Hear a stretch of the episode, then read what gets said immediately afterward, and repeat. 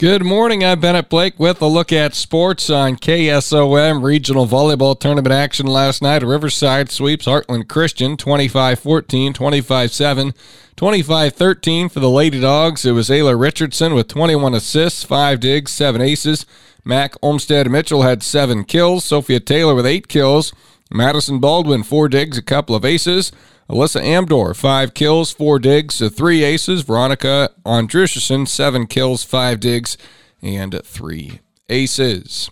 Elsewhere in Class 1A, Audubon got by Nodaway Valley in three sets. A match we brought you on KSOM. The Wheelers took the first set 25 22. There were 10 ties in that opening set. And then they gained some breathing room in sets two and three, winning 25 16 and 25 18 to eliminate the Wolverines.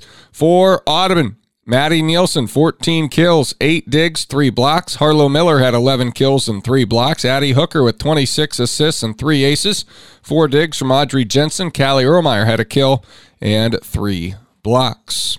Audubon will advance to take on Ankeny Christian, which is 33 and 3 and ranked 7th in the state. That matchup will be tomorrow. Cam advanced in Class 1A Region 2 with a sweep of Exira EHK 25 16, 8, and 14. Also in that bracket, it's Griswold moving on with a 25 13, 25 14, 25 16 sweep of Coon Rapids Bayard. AHSTW and Underwood were winners in Class 2A Region 3. The Lady Vikes by a 3 1 count over IKM Manning 25 to 6, 25 17, 17 25, and 25 21. For AHSTW, Hallie Goodman had 28 assists, 10 digs. Lillian Scott was 7 digs, 8 digs for Grayson Getler.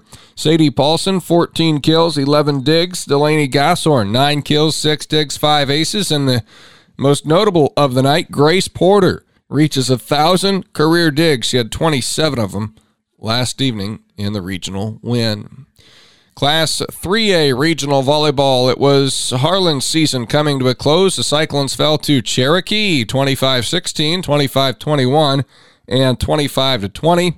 And Atlantic advances with a three sets to one win over Shenandoah 25 23, 23 25, 25 10, 25 19. Atlantic coach Michelle Blake. We talked about two things that we were going to have to do. We were going to have to dominate at the net offensively and defensively, uh, and we are going to have to serve really aggressive. Um, and the second set, we missed seven serves. I mean, we we gave Shenandoah almost a third of their points in the second set, the one that we lost, and you know, the first set we just came out, we dominated, we served really aggressive, and we hit the ball. I mean, we that was a big momentum changer. Atlantic will now travel to Class 3A, number one ranked Des Moines Christian coming up on Wednesday. We'll have the game at 95.7 FM with a live audio stream at westerniowatoday.com.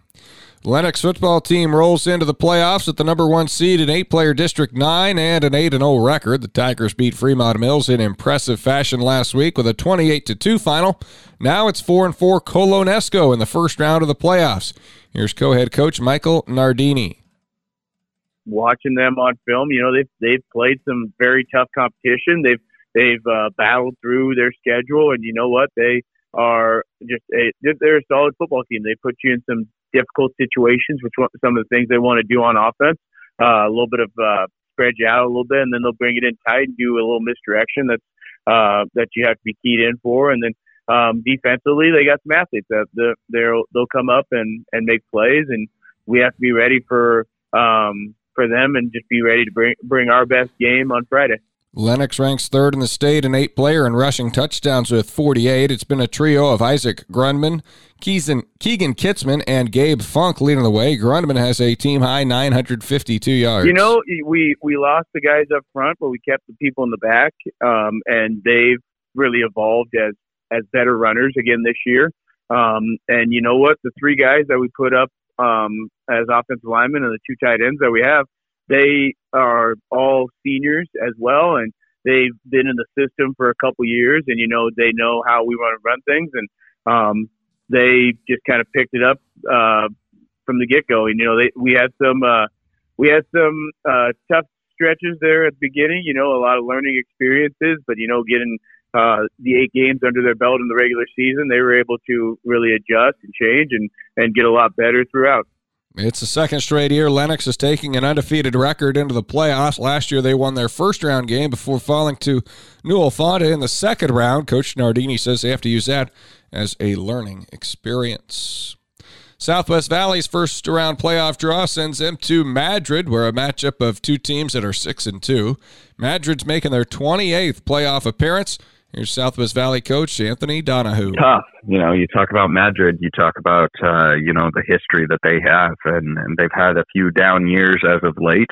Um, but man, they've got it rolling this year. You know, they've got a quarterback and, and a running back that are that are putting up some yards and really want to spread you out. They've got some athletes. They spread you out wide, and and they still want to be able to run it, but they can absolutely throw it too. So kind of a dynamic team that uh, a little bit balanced, um, but kind of run out of a, a an empty set. And then defensively, they fly around the ball on tape.